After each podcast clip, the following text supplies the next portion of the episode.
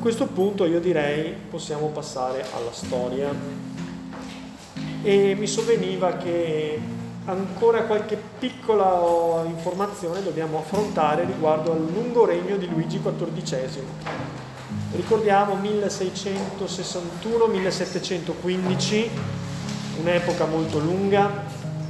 Sappiamo che nel 1702 si apre quella grande opportunità per la Francia di espandere i confini del proprio regno fino a inglobare anche la Spagna. È la guerra di successione spagnola che dura più di dieci anni e che ha un'importanza capitale per l'Italia perché vede la sostituzione di una casata regnante, quella spagnola, con un'altra casata regnante che è quella asburgica d'Austria. Quindi l'Italia nel corso del primo Settecento recepisce queste trasformazioni a livello continentale in questa maniera. Non sarà più soggetta alla Spagna, così come avveniva precedentemente, ma all'Austria. Le cose sono destinate a cambiare ancora nel quadro dell'Italia ma verso la fine del secolo avremo l'assetto che noi conosceremo durante il Risorgimento. L'Italia si è dovuta liberare dei Borboni nell'Italia meridionale. I Borboni che cosa sono? Sono un ramo collaterale dei Borboni di Spagna che a loro volta sono un ramo collaterale dei Borboni di Francia, per cui c'è questo collegamento. Che cosa ci fa un Borbone, cioè un francese in Spagna? Ve l'ho appena detto, con la guerra di successione spagnola sono i francesi che prendono in mano il trono di Spagna perché gli Asburgo di Spagna si sono estinti. Ma tornando a Luigi XIV, io vorrei un attimo che vedessimo un paio di cosette molto molto veloci relative al suo lungo regno. Abbiamo detto che è un regno caratterizzato dalle, dalle lunghe guerre, una delle quali abbiamo detto che è questa guerra di successione spagnola, però una cosa che noi non abbiamo detto è il suo atteggiamento dal punto di vista religioso, la politica religiosa. Qual è la politica religiosa di Luigi XIV? A questo punto dovremmo però ricordare insieme qual è la situazione francese in tema di presenza di minoranze protestanti e di rapporto tra la maggioranza cattolica e le minoranze protestanti. Domanda numero uno. Esistono minoranze protestanti in Francia? Sì, esistono. Domanda numero due. A quanto ammontano quantitativamente le minoranze protestanti? Circa un quinto della popolazione francese è protestante sì, ma ha aderito a quale protestantesimo? Domanda numero tre ha aderito alla religione calvinista che in Francia assume un nome particolare, si definiscono ugonotti. Ugonotti. ugonotti. Quando si sono combattute le guerre religiose in Francia? Si sono combattute nella seconda metà del Cinquecento. Ricordatevi Enrico IV di Borbone, Parigi val bene una messa. Quindi ricordiamoci l'editto di Nantes, lo stato dell'arte in Francia in termini di politica religiosa è l'editto di Nantes, 1598. Questo editto era un editto di tolleranza, per mezzo del quale si dava diritto di cittadinanza a tutti i sudditi ugonotti e per garantire la loro incolumità dopo il famoso massacro che tutti noi ricordiamo, la notte di San Bartolomeo, il 24 agosto 1572, punto estremo delle guerre di religione in Francia, per garantire, dicevo, la minoranza religiosa ugonotta, erano state assegnate delle piazze forti, cioè delle città fortificate agli ugonotti, in maniera che potessero tutelarsi in caso di aggressione da parte della maggioranza cattolica.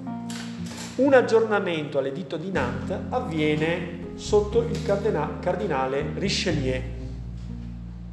Che cosa fa il cardinale Richelieu? per eh, l'ottenimento di un maggior controllo dalla parte della monarchia su tutto il regno, aveva combattuto gli ugonotti, ma non per convertirli al cattolicesimo, bensì esclusivamente per sottrarre loro le piazze forti di cui disponevano. Cioè il senso dell'intervento di Richelieu, che ricordiamoci è il primo ministro che ha portato la Francia nella guerra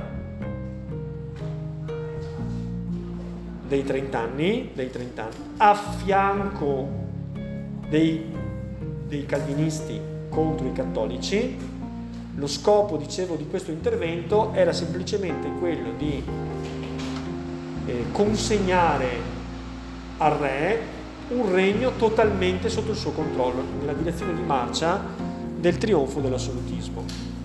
Quindi la situazione dopo l'intervento del cardinale Richelieu è questa in Francia gli ugonotti esistono? Sì. In Francia gli ugonotti hanno il diritto di professare la loro religione? Sì. Hanno anche delle città fortificate a loro disposizione? No, non le hanno più. Per, però vale la tolleranza che è stabilita dall'editto di Nantes precedente di quasi 50 anni. Ci siamo? Aggiornamento. Passiamo nella seconda metà del Seicento, nel regno di Luigi XIV. Che cosa succede in tema religioso? Succede questo. Primo, Luigi XIV è un sovrano assoluto e nell'ottica dell'esercizio dell'assolutismo pretende che ci sia una piena e totale uniformità di religione sul suolo nazionale. Ragion per cui gli ugonotti vengono messi fuori legge e sono costretti con la forza alla conversione. Il punto finale è l'editto di Fontainebleau del 1685, con cui si hanno due possibilità, o andarsene rinunciando a tutti i propri averi, o convertirsi forzatamente al cattolicesimo. Quindi Luigi XIV è la ragione per cui oggi la Francia è un paese cattolico. Per quanto poi sia, sappiamo, la Francia, ma per motivi successivi, la rivoluzione francese un paese molto tiepido sul tema religioso, molto poco interessato e molto che difende la separazione tra l'aspetto religioso e l'aspetto laico dello Stato. La Francia, cioè, è un paese che non avrebbe mai un crocifisso in classe, non esiste, non può esistere, non ha alcun senso per la Francia, quindi rivendica orgogliosamente la laicità dello Stato. Non esiste alcuna ora di religione in Francia, tanto per dirne una. Eh. Ma questo è il portato dell'educazione che viene dalla rivoluzione francese, che è anticlericale. Invece dobbiamo alla visione di Luigi XIV la resa dei conti con gli ugonotti. Cioè praticamente quello che gli imperatori tedeschi non hanno fatto, lo ha fatto il re di Francia. Questa è l'evidenza dell'assolutismo che è avvenuto in Francia e non è stato esercitato né in Inghilterra e neanche in Germania, nell'area dell'impero. Che cos'è il gallicanesimo? Il gallicanesimo è la tendenza che è in atto da molti secoli, che si rafforza sotto il regno di Luigi XIV, a costruire una chiesa di Stato, per quanto possibile influenzata e influenzabile dal monarca. È chiaro perché l'assolutismo vorrebbe recidere o allentare di molto il collegamento tra Roma e la Chiesa francese. La Chiesa francese deve essere una Chiesa nazionale, una Chiesa che risponde al sovrano. Quindi la tentazione di Luigi XIV, la tendenza politica in atto è quella di fare anche politica religiosa. Cosa vuol dire Chiesa francese? Anche noi abbiamo una Chiesa italiana, cosa significa? Ma la struttura, la gerarchia della Chiesa cattolica prende ordini da un vertice che si trova a Roma, lontano dalla Francia. Il tentativo che fa Luigi XIV è quello di fare in maniera che la gerarchia ecclesiastica francese ubbidisca al re e ubbidisca più al re che al papa. Questa linea di tendenza, se ci pensate, si era manifestata in passato anche in un altro paese in Inghilterra, dove abbiamo avuto lo scisma anglicano. Chi è il capo della Chiesa inglese? Il re d'Inghilterra, la regina d'Inghilterra, oggi. Anche Filippo il Bello aveva convocato i suoi vescovi e per mezzo dei suoi vescovi aveva risposto per le rime al Papa, affermando che sul suolo francese le decime restavano alla Chiesa francese, cioè il re sostanzialmente. Quindi il gallicanesimo è questo, è l'approvazione da parte del clero francese di una dichiarazione di quattro articoli con cui il clero giura fedeltà al sovrano. Questa linea di tendenza si confermerà in futuro? Si confermerà. Per esempio, durante la rivoluzione francese, il clero assumerà il ruolo di funzionari di Stato la Chiesa, i sacerdoti, i preti, i vescovi sono trattati dalla rivoluzione francese come dei meri funzionari di Stato, come l'impiegato delle poste, pagato dalla corona, obbediente alla corona. Poi la rivoluzione ha molte facce e arriverà a combattere invece, arriverà a una fase di scristianizzazione, no? quindi lotterà contro la religione. Durante il regno di Luigi XIV si diffonde una variante cristiana nel regno di, Francia che non ha l'origine in Francia, bensì nelle Fiandre, e che prende il nome di giansenismo. In particolare c'è un monastero, un convento di Parigi, che è il convento di Port Royal, in cui il giansenismo attecchisce e dà luogo alla speculazione di una serie di pensatori che sono molto importanti anche nella storia della filosofia. Il giansenismo inizialmente non è in conflitto con il cristianesimo, non subisce la scomunica, non viene definito un'eresia dal Papa, ma sembra una diversa articolazione della dottrina della fede cristiana e cattolica. Comunque sia, Luigi XIV non vede con favore il diffondersi di questa nuova sensibilità in cui ritorna un tema antico che è il tema della predestinazione, il tema della salvezza per pura fede e non per le opere. In sostanza tanto il Papa quanto il sovrano mettono fuori legge il giansenismo e Luigi XIV si incaricherà di eh, semplicemente sopprimere il monastero di Port Royal, ponendo fine alla prospettiva della nascita di una nuova eresia che sappiamo è un po' come tutte le riforme, si sa dove si comincia e non si sa dove si finisce. Jansen, Cornelis Jansen, ne era stato il promotore con eh, il saggio Augustinus. Ecco, c'è da dire che quindi l'epurazione religiosa che già in passato era avvenuta in Spagna, non so se vi ricordate i conversos, i moriscos, cioè le minoranze islamiche, le minoranze di ebrei presenti in Spagna, queste minoranze erano poi transitate in Inghilterra, nell'impero ottomano, in varie parti d'Europa. La stessa cosa avviene nell'età di Luigi XIV, cioè gli ugonotti che non vogliono convertirsi abbandonano tutto e se ne vanno dove? Se ne vanno dove? Se ne vanno in paesi più tolleranti, come nei paesi protestanti, se ne vanno in Inghilterra, in Olanda, se ne vanno in Svizzera, dove pure se ne vanno in Germania, dove ci sono aree che sono protestanti, e qua attenzione perché se ne vanno anche nel nuovo mondo. Questo è un aspetto interessante che ci servirà, perché il nuovo mondo diventa un luogo in cui è possibile una tolleranza e un modo di vivere che nel vecchio continente, così controllato, così asfittico, è impossibile.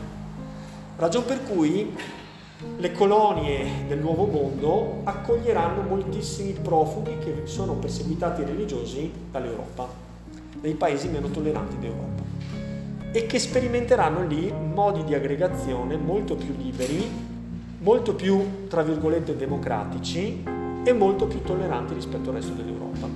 Questo aspetto è importante perché, perché noi sappiamo in prospettiva cosa è successo, che quelle colonie sono diventate poi autonome e hanno dato luogo alla nascita degli Stati Uniti, dove la cultura la mentalità è diversa. Perché? Perché queste colonie hanno ospitato genti che provengono da tutta Europa, da diversi paesi, non soltanto dall'Inghilterra, ma anche dall'Olanda, anche dal Belgio, anche dalla Francia, anche dalla Spagna, eccetera, e tutte queste persone insieme, con il loro vissuto, con la loro voglia di riscatto, avendo un'esperienza di persecuzione, di non libertà e avendo sensibilità religiose diverse, vorranno fare in questo nuovo mondo un vero nuovo mondo, non come nelle zone di colonizzazione più antica, quella spagnola, dove il nuovo mondo era uguale al vecchio mondo, anche peggiore.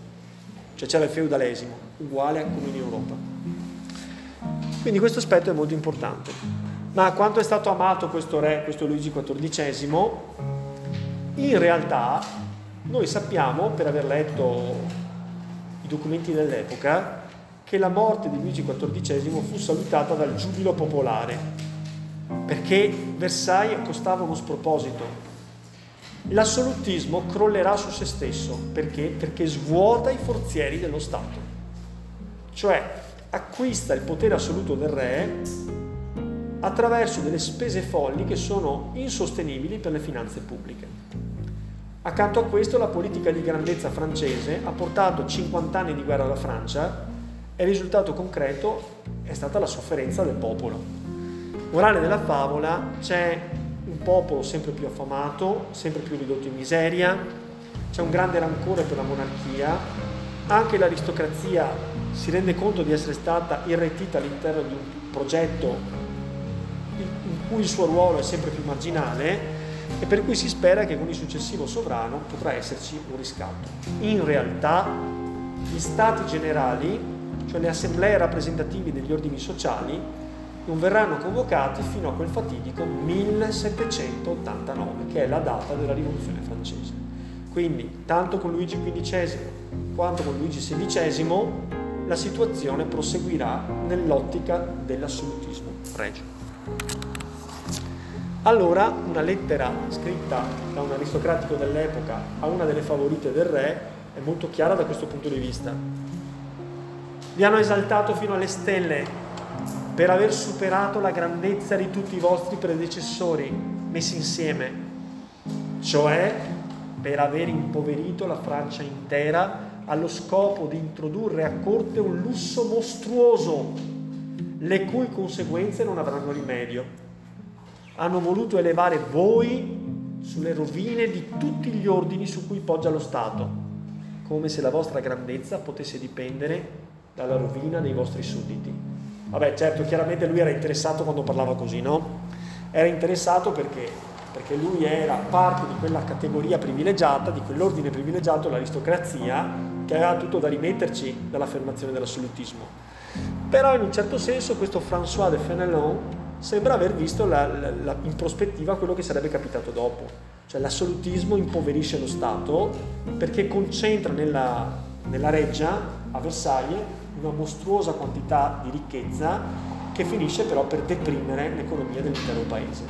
E in effetti la rivoluzione francese scoppia per questo, scoppia per l'estrema povertà, per un'enorme carestia senza rimedio e per le accuse che vengono mosse alla regina Maria Antonietta, la quale, secondo una leggenda che però non è comprovata dai fatti, avrebbe risposto sprezzantemente: si lamentano perché non hanno pane eh, che mangino brioche, che è una battuta di qualcuno che è totalmente scollato rispetto alla situazione reale, che non riesce a immaginare un mondo in cui se non c'è pane vuol dire che non c'è neanche nient'altro. Va bene, ecco chiaro, quindi questo un po' è, è il ragionamento. Va bene, mi pare che con questo possiamo esaurire il nostro ragionamento intorno alla figura di Luigi XIV. Quindi la grandezza, lo scintillio della reggia di Versailles non corrisponde a un benessere a una prosperità dell'intero regno e la politica di potenza di Luigi XIV comunque viene eh, caricata sulle spalle dei suoi sudditi. A questo punto altre guerre che vengono combattute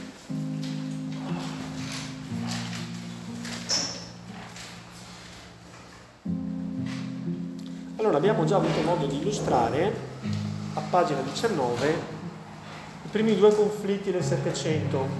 Io qui forse potrei fare un piccolo cappello introduttivo. Che differenza c'è tra le guerre combattute tra il 1517 e il 1659, Martin Lutero, pace di Pirenei, e le guerre combattute dal 1659 fino al 1700 63 circa. Sono altri cent'anni quelli, no? Che differenza c'è? Allora, prima differenza. questo secondo gruppo di guerre non sono mai guerre di religione, mai. Le guerre di religione sono tutte finite nel 1659. Secondo, non sono mai guerre che si pongano l'obiettivo dell'unificazione dell'Europa in chiave imperiale. Questa era una vecchia idea medievale. L'Europa deve essere un unico Stato, un unico impero. Nella seconda metà del Seicento, nella prima metà del Settecento, nessuno pensa più che, che ci possa essere uno Stato così forte da unificare tutti gli altri. Come mai? Perché quelle identità nazionali, che un tempo erano in fase di formazione, adesso sono ben formate. È vero che l'area tedesca non è unita e l'area italiana non è unita, ma di qui a poco si unificheranno. Terzo, sono guerre opportunistiche territoriali per rafforzarsi nell'ottica dell'egemonia e non dell'unificazione. Quindi sono guerre che sono combattute per diventare relativamente più forti rispetto agli altri.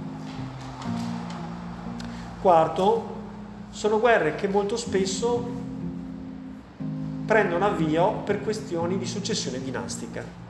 Il motivo mi sembra abbastanza chiaro, l'abbiamo già ventilato in passato, ed è questo. Le dinastie europee sono tutte imparentate tra loro. È la politica matrimoniale legata al tema delle alleanze prebelliche o postbelliche. Se vi ricordate, alla fine della guerra dei trent'anni, con la pace di Pirenei, abbiamo visto che il re di Francia sposa una spagnola per suggellare la pace. Quindi è naturale che ogni qualvolta una dinastia non riesce a esprimere un primogenito maschio, si apra un enorme contenzioso per identificare chi sarà l'erede del trono. E di solito si apre un conflitto dentro alla casata e fuori nei paesi stranieri, perché tutti a vario titolo sono comunque imparentati. Questo l'abbiamo già visto nella guerra di successione spagnola. La stessa cosa si verifica con le due guerre di successione successive, cioè la guerra di successione polacca negli anni 30, 33-38, la guerra di successione austriaca nel 40-48. La guerra di successione polacca è una cosa un po' particolare perché il re di Polonia è un re elettivo, un po' sulla falsariga di quello che succede nel mondo tedesco, dove il sovrano è sempre eletto. La guerra di successione polacca è una guerra di successione nella quale intervengono le grandi potenze europee con lo scopo dichiarato di cercare di impossessarsi della Polonia attraverso eh, uno dei propri candidati, perché a vario titolo i candidati la successione polacca possono essere non soltanto polacchi ma anche di altri paesi. Anche qui vediamo brevemente qual è l'esito di, queste, di questa guerra, che vedete lunga circa 5 anni. L'esito è il seguente. Il Ducato di Lorena finisce in mano a un polacco, Stanislao Leszczynski, suocero di Luigi XV. Questo è un aspetto tutto sommato per noi marginale.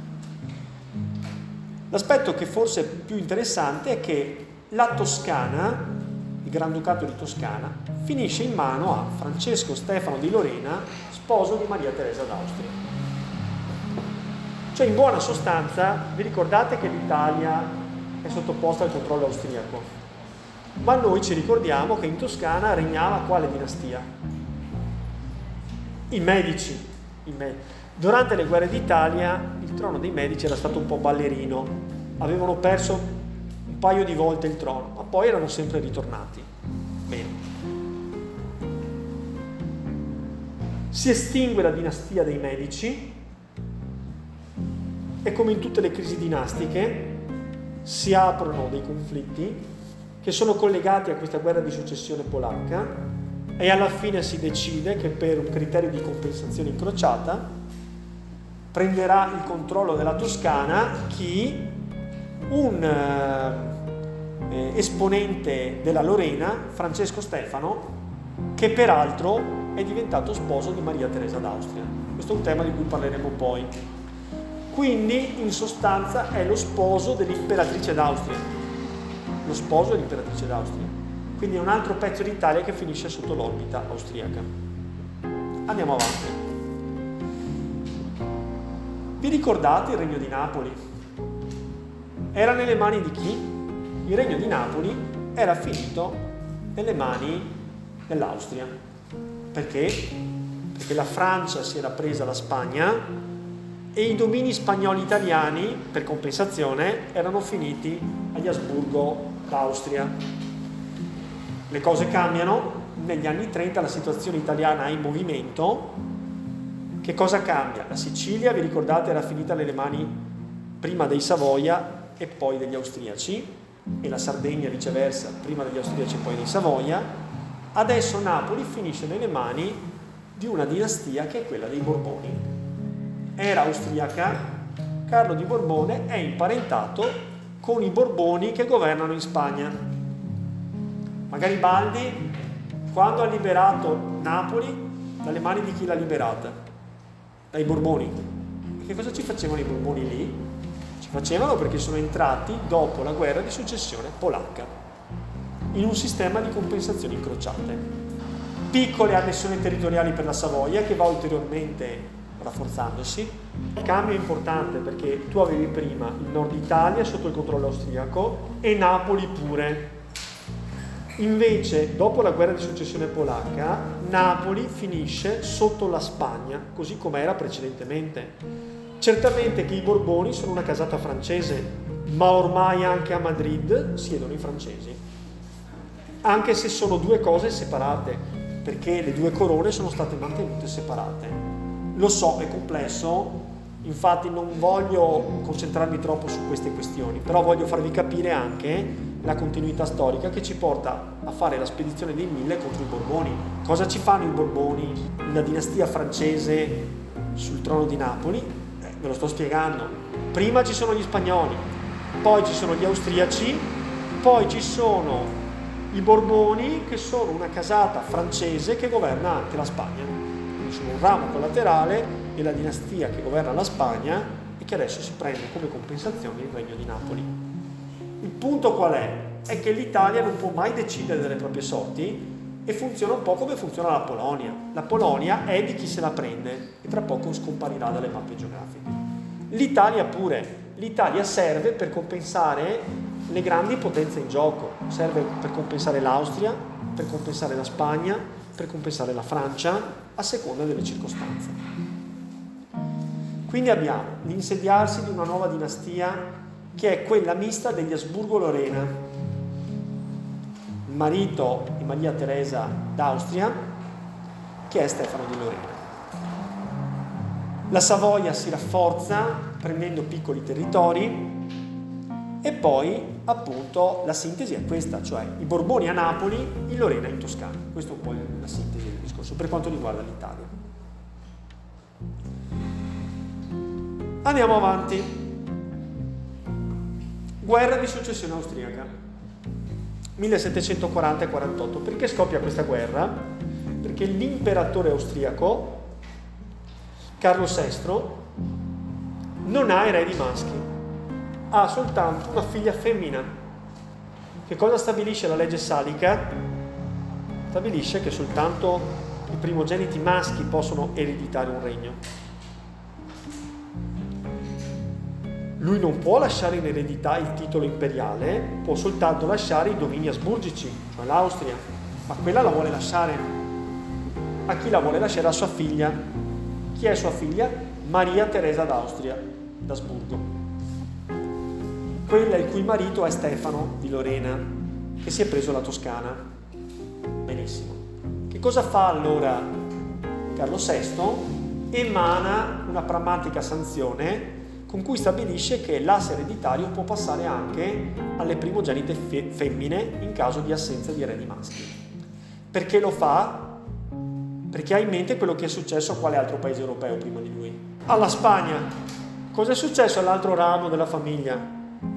si è estinta la famiglia e hanno dovuto cedere il trono alla Francia.